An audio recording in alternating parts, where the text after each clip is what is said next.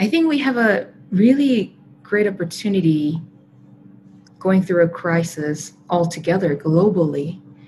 We have this pent up energy or frustration um, or discomfort in general that we could potentially direct it to um, make some better changes.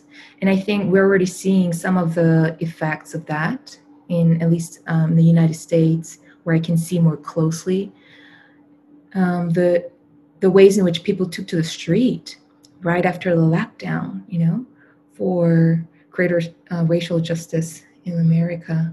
And I think I'm interested in contagion in general, pandemics, endemics.